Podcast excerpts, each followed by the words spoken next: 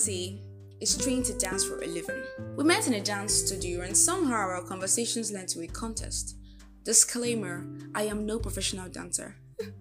And my own definition of dance is simply the movement of my body to sounds and rhythms of music. So while the speakers boomed, we moved our bodies in response. I was passionate about being chosen as the best by the people present, so it didn't matter if I was overstretching my limits or not. Shortly after, I got distracted by her moves and slowed to a halt just to take in all she was exuding.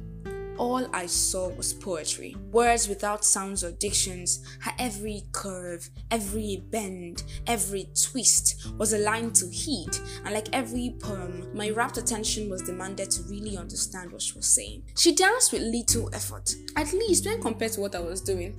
She wasn't just trying to impress, her every move was informed by an understanding. All she did in motion was intentional and for a purpose.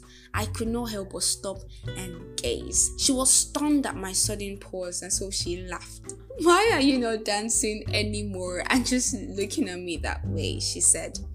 "I am distracted by the way you dance," I said. "What do you mean?" she asked.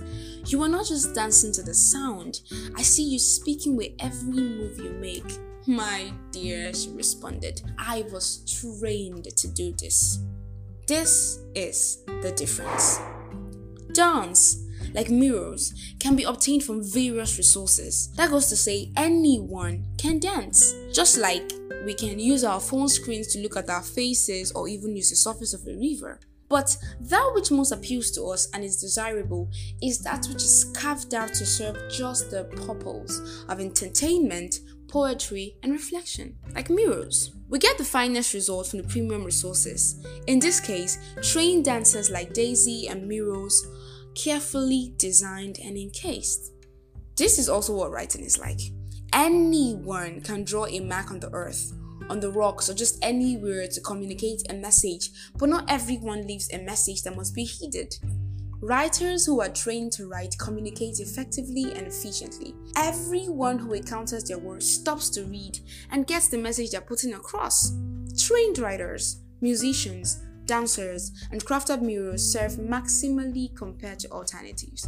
Such folks like Daisy are economical with their resourcefulness. They know when and when not to use the contents of their toolbox. They use what they have in ways that wastefulness is done away with. Nothing in their skill set just goes out for use without the need for it. Hence, when you see works produced by trained folks, your mind is blown away by the wonders you get to see. Daisy is not just a dancer.